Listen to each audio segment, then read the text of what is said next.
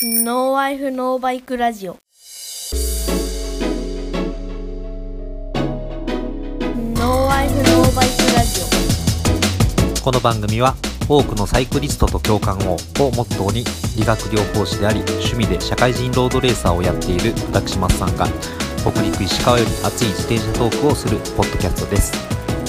おじさんですが皆さんのケイデンスを上げれるよう頑張って話しますのでよかったら最後まで聞いてください。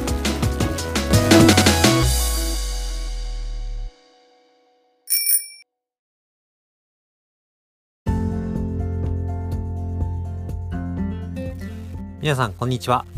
えー、松さんでございます、えー今日はですね実は、えー土曜日ということでしてあの私ですねあの実業団チームでケッヘル VC スプートニクっていうチームに所属しているんですけれども、まあ、そのチームメンバー4人とですねあと普段から一緒に練習している猫さんと、えー一緒にですねあのロングライドにお付き合いしていきました。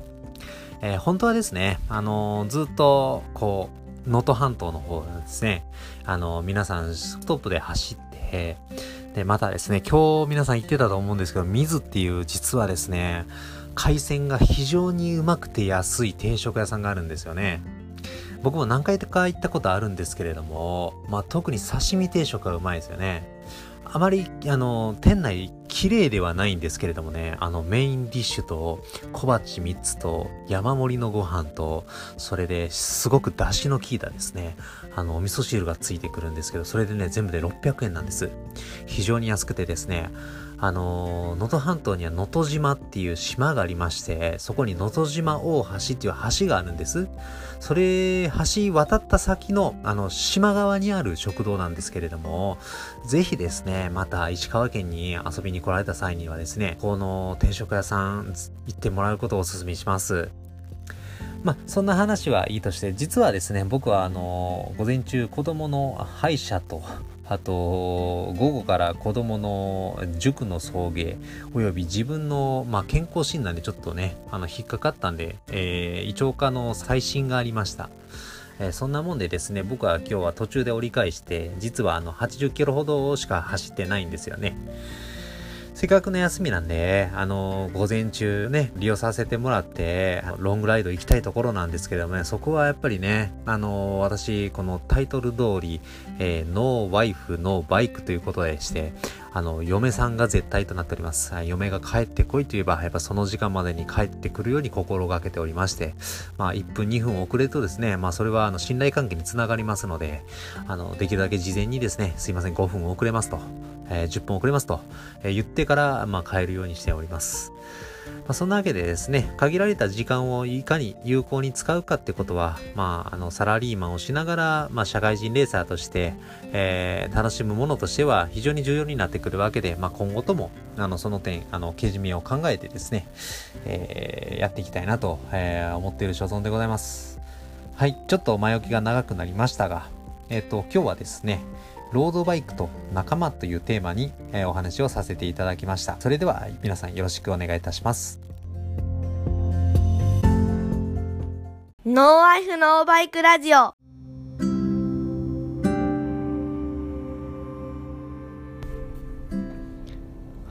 ロードバイクと仲間ということで、まあちょっとお話ししていこうかなと思うんですけど、えー仲間って言いますとね、もう結構おじさんなので、仲間仲間言いますとなんかちょっと恥ずかしいような、えー感じもしますが、まあこうやってポッドキャスト流してる方が恥ずかしいんですけどね。まあそれは置いといてですね、僕はあの仲間って聞くと、皆さん知ってるかどうかわかんないんですけどね、あのー、ワンピースっていう漫画知ってますかね？あの、とてもこう、仲間について熱い描写が描かれている漫画だと、あの、僕聞いてるんですけれども、あの、しっかり読んだことはないんですけれどね、なんか僕はどうしてもなんかそういうイメージを持ってしまいますね。ああの、僕もですね、おかげさまで本当に、えー仲間に恵まれましてですね、あの、本当に充実した、えっと、ロードバイクの経験をさせていただいているんですけれども、そもそも、えーロードバイク仲間が、えーできるまではですね、ずっと一人で、えー走ってました。ぼっちですね、いわゆる。はい。で、まあ別にぼっちが悪いわけではなし、ぼっちも結構良かったんですよね。あの、一人で自分の好きなペースでですね、外走りに行ってですね、で、まあ、綺麗な景色を見たりだとか、まあ、ちょっと、あのー、まあ、追い込んで、あの、真剣に坂を登ってみたりだとか、できるだけ、こう、遠いところまでね、あの、自転車に乗って冒険してみようとか、まあ、そういったことを考えながら一人で乗っていくのも、決して、僕の中では悪いものではなかったですしね、今でもあの、随時、あの、友達とトレーニングしてるわけではなしに、あの、一人で、あの、外に走りに行くことも、まあ、ぼちぼちありますんで、まあ、その点はですね、あの決して悪いことではないかなとは思いますが、やっぱりですね、同じ共通の趣味を持った仲間がいるといないとではですね、やっぱりちょっと違いますね。で、うちの近くにですね、実はあの、河北型っていう、あのー、もともと湖だった場所を、あのー、埋め立てて干拓地にしたとこがあるんですね。で、ほとんど信号がないところで、もう、ただただ土平坦な、えー、道がですね、一周10キロであるんですけれども、よく僕はそこ、家から近いので、一人で練習してたんですよね。で、今一緒にロードバイク仲間で、ヨッシーさんって方がいらっしゃるんですけど、あのー、彼とまだ知り合う前にですね、実はそこで一人練習してた時に、あの、彼は、あのー、デローザの、フォーミュラっていう、えー、TD バイクに乗ってですね、あのー、トレーニングしてたんですけど、後ろからぶち抜かれたんですよね。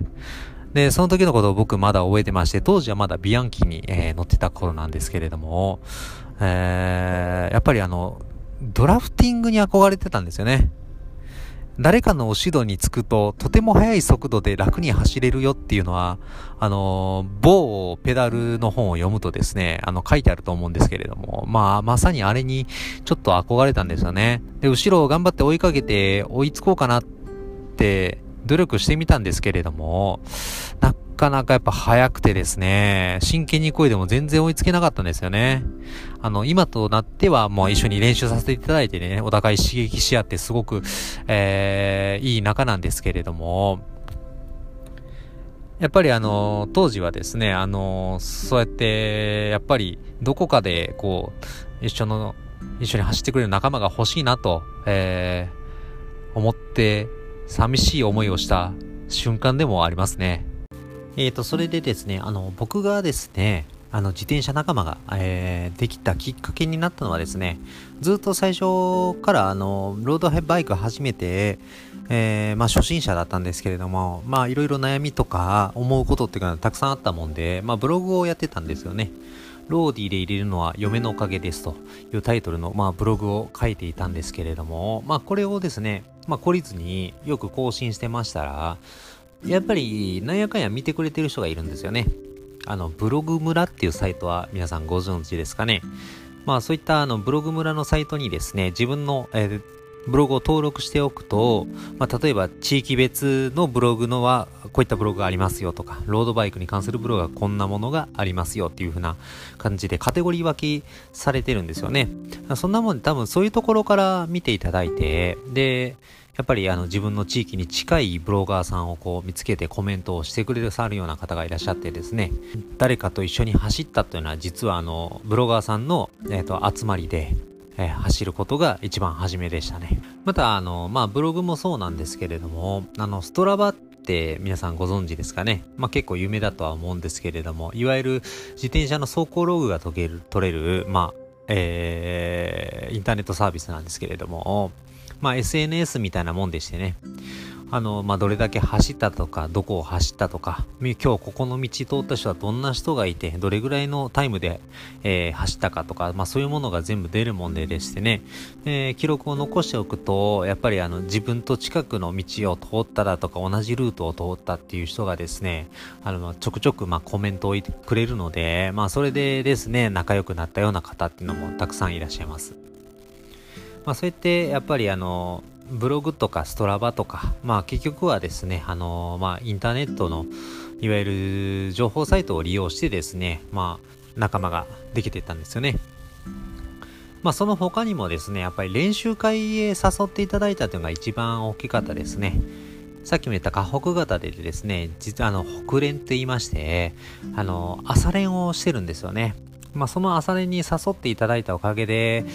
そこから、まあ、たくさんのつながりが増えてですね、あのたくさんの、まあ、自転車乗りの皆さんとですね、あの、お知り合いになれる機会が、えー、増えたと思います。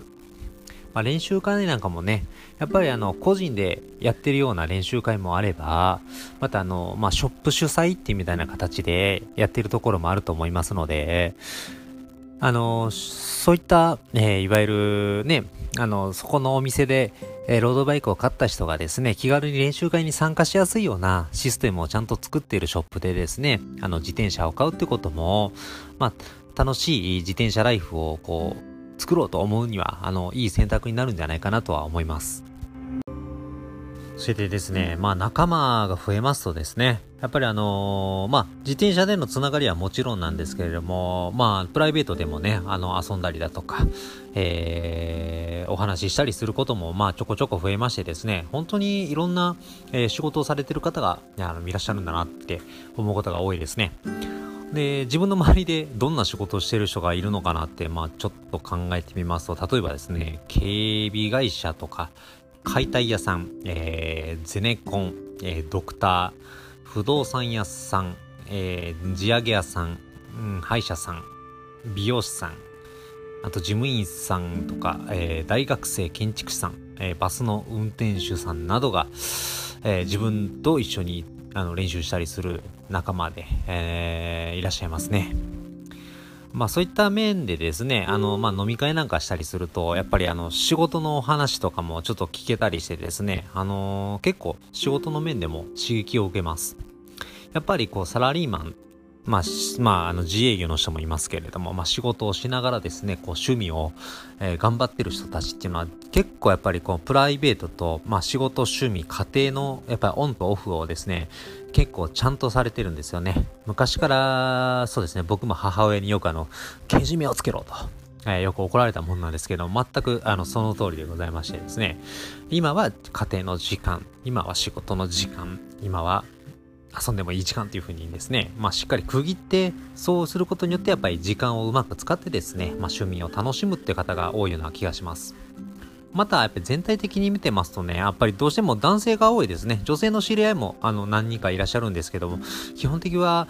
男性が多くて、しかもあのほとんど既婚者の方がです多いですね。で、また自分と似たよった年齢の方がやっぱり多いんです。どっちかっていうと、ね、あのー、結構僕らの年代の人って、いやー、これはもう学生の時から自転車やっとけばよかったっていう人、あね、おると思うんですけど、それは多分ですね、あの、僕も含めなんですけど、あの、そんな時に自転車を買う金がなかったと思うんですね。なもんでですね、こう、ロードバイクの仲間って比較的30代から40代の方がやっぱ多いですね。やっぱある程度こう仕事や家庭が落ち着いたところで何か始めようって言って、えー、まあちょっと健康がてらロードバイクでも乗ろうかっていう人が多分実際多いんだと思いますね。それでですね、まあロードバイクやっぱりね、あの金の話ばっかりしてもあれなんですけど結構高いもんだから、あの結構僕から見てもあのブルジョワな方が多いですね。あの、ちなみに僕はあの安月給の低所得者なんで、なかなかあの、自転車を続けるだけでも、あの、ひいひい言うてます。まあこうやってつながり増えるとですね、やっぱりすごい楽しいんですよ。で、やっぱりね、僕らでも SNS があって、まあそこで練習会の案内なんかも出たりするんですけれども、やっぱり Twitter とかね、あの LINE とか、あの非常に、えー、たくさん入ってくるようになりました。で、自分も仕事中はやっぱりちょっと仕事に専念するために、いわゆるアラームっていうか、あのー通知はオフにしてるんですけれども、パッとあの、仕事一段落して携帯パッと見たら、ね、あの、LINE が10件入ってたとか、いうことがなんかザラになりましたね。なんかマジでみんな仕事してんのかなって思う人が多いです。まあ、ちゃんとされとるとは思うんですけどね、もうなんか、やっぱり仕事しながらもですね、自転車のことをついつい考えてしまうっていうのはまあわからんでもないですよね。僕もあの極力仕事には集中してますけれども、うん、やっぱりあの自転車のことで頭いっぱいになっちゃうような日もないでもないです。はい、まあ反省しないといけないですね。まあ実際にこう、ね、知り合いが増えてですね、じあの自転車以外にも結構お世話になってましてですね、あのー、まあ、うちの場合だと、この間だとですね、あの、うちワンコ買ったっていう話で、あのね、前もご紹介したんですけど、アルテっていうちっちゃいワンちゃんがいるんです。で、まあ、アルテが散歩が嫌いなもんで、あの、うちに庭があるんですけど、庭をドッグランにしたら家でしっかり走るんじゃねえかっていう話をね、嫁さんとしてたんですよ。だからその時にですね、ドッグラン言っても、まあなかなか簡単には作れなくて、鉄の杭をこう庭に打ち付ける必要があったんですよね。まあそんな鉄のパイプをですね、あ、杭とかパイプをですね、まあ落ち着けるときに、まあ普通のトンカチではまあまあ刺さらないもんでして、まあこれどうしようかなって思ったときに、ツイッターでなんかあの、鉄杭打てるようなハンマーとか誰か持ってないですけど、ね、言ったらね、はいはい私持ってるけど大丈夫ですか？貸しましょうか？っていうのがまあ3件ぐらい来たんですよね。まあ非常にありがたかったです。もうおかげさまでですね、立派なドッグランができましてね。あのうちの、あの大切な愛犬はですね、毎日のように、まあ、そこのお庭で駆け回ることが、えー、できるようになりました。まあ本当これもですね、自転車を始めたおかげでできたことなので、あの非常に感謝しております。まあ本当にですね、まあ貸してあげるよ、貸してあげるよなんてこう声かけてくれる人はですね、まあ本当にまあやっぱり自転車やってるという共通点だけなんですけど、本当に気持ちがいい人ばかりでして、やっぱりあの共通の趣味を持ってこれだけ気持ちいい人とこう関われるって非常に貴重なことだと思います。で、そういう人はですね、やっぱりこう、あくまでこう、趣味でやってることなので、まあなんか、まあ基本的にはあの、妬みみたいなことはないんですけれども、なんかまあちょっとややこしい話とかあったらやっぱスーッと引いてきますね。まあそんなしょうもないことはどうでもいいという考え、自分は今楽しんでるんだっていうことをやっぱり優先にしてるためか、あまりこう、なんまドロドロしたような話はあまり聞きませんね。それがやっぱりこう趣味での集まりっていう点では非常にいいかなと思います。あの仕事と違って、はい。で、まあ、そんな仲間同士集まってですね、僕もそんなにアルコール得意な方ではないんですけど、やっぱり飲み会はします。えー、飲み会しますとね、やっぱりどの飲み会よりも楽しいんですよね。本当に、職場の飲み会10回やるぐらいやったら自転車同士の飲み会1回やる方が僕にとっては非常に有意義で楽しい時間を使うことができるんですけれども、なんかね、あのー、もちろん男性ばかりなんです、基本ね。まあ男性ばかりで集まってもですね、なんか、ね、あの、いわゆるエロい話とか 女性の話っていうのは、ほとんど出ずにね、ずっ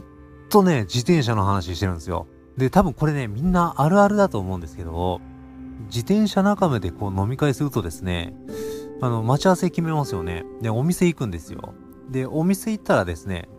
あの、誰かわかんないですよね。普段あの、サイクルジャージ着て、あの、サングラスかけて、ヘルメットかぶってるもんで、私服とか全然わからなくてですね、初め会ったら、ああ、こんなかっこいい感じの人なんやって思ったりすることも結構あるんですよね。もうずっと自転車の話ばっかりしまして、まあ大体そんな中で急にですね、なんか、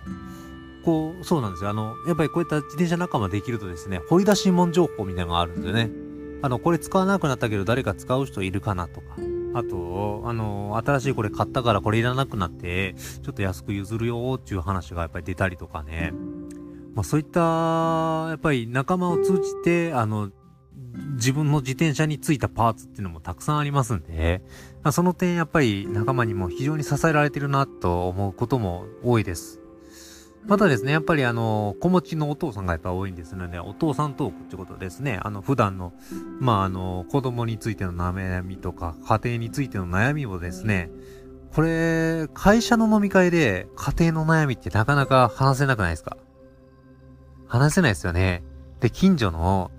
町内会の寄り合いで、いや、実は最近うちの家庭の中でこんなことがあってさ、いう話もちょっとしにくい。った時にですね、まあ、こういったあの自転車のつながりがあったね、趣味、共通の趣味を持った仲間で、こう話すとですね、非常にこう、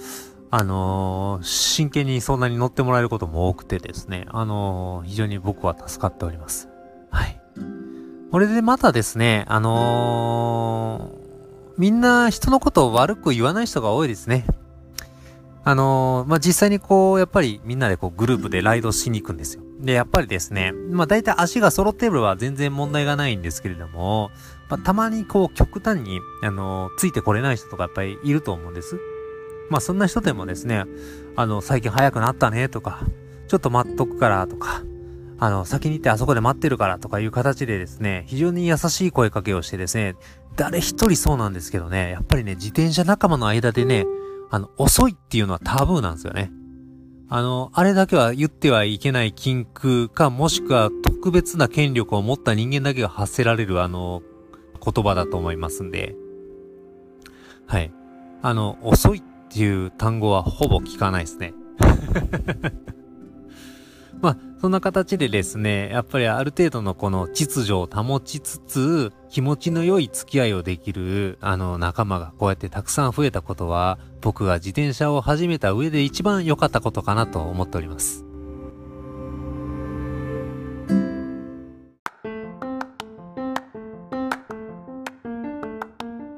はい、それでは、サイクリングマッスルということでですね、あの、私、理学療法士をせっかくやってるもんで、えー、ぜひですね、このラジオを通して自転車に関係のある筋肉を、えー、少しずつ紹介していきたいと思います。で今日は初めてということで第1回、えー、初めは腸腰筋についてお話ししたいと思います。えっ、ー、と、最近何かと話題になる腸腰筋なんですけれども、あの、人体においても、あの、非常に大切な筋肉であります。で、皆さん、あの、太さが知ってるかどうかわかんないんですけど、この鼠径部のところで切った場合ですね、あの、腸腰筋の太さって、実はですね、太い人になると、本当にあの、6ミリのペットボトル弱ぐらいの大きさになるぐらい、結構太い筋肉になってます。えー、腸腰筋はですね、あの、2つの筋肉がくっついてできてまして、1つが腸骨筋、えー、もう1つは大腰筋と言われるものです。えー、腸骨筋は、えっ、と、骨盤の内側からですね、えー、大腿骨の根元にかけて、もう一方の大腰筋はですね、えー、腰骨からですね、えー、大腿骨の根元にかけて、え、走行しております。で、この筋肉はですね、あの、どういった役割があるのかっていうことなんですけれども、それはズバリですね、あの、いわゆるもも上げをするときに使う筋肉なんですね。えー、股関節硬い人って、あの、もも上げするときにこう、ついつい足が開きがちになると思うんですけど、こういった動きって実はあの腸腰筋の動きではなきしにあの方向筋っていうまた別の筋肉をよく使っている運動になっちゃうので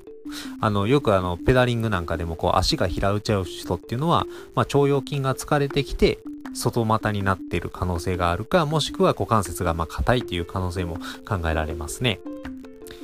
まあ、この腸腰筋をですね、あのー、よく、えー、ストレッチして柔軟にするとですね、あのー、まあ、足からあの腰骨とか、え骨盤に伝わってですね、あの股関節の可動域が上がります。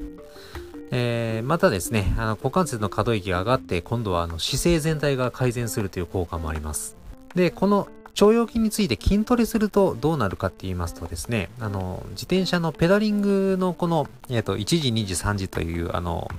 絵をちょっと思い浮かべてほしいんですけど、唯一ですね、あの足の筋肉の中で、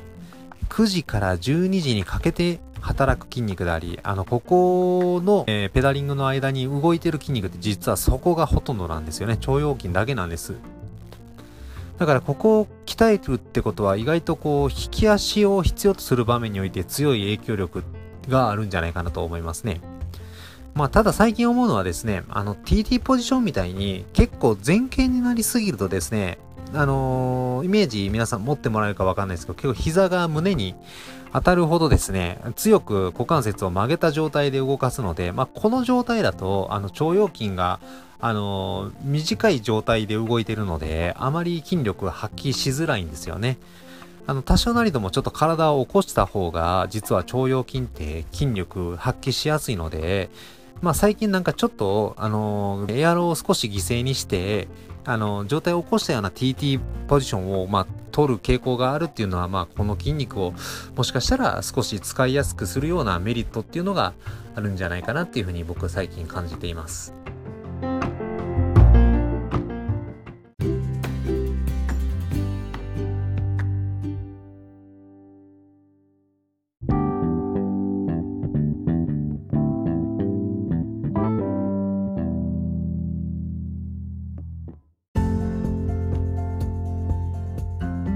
この番組ではご意見ご感想をお待ちしております。マッサンのツイッターアカウント、アットマーク MASSAN アンダーバー山崎までリプライもしくはダイレクトメッセージをお願いいたします。また Apple Podcast の購読登録レビューもいただけますと大変嬉しいです次回はロードバイクとレースについてお話ししますよかったらぜひ次回も聞いてくださいそれでは皆さん素敵な自転車ライフを。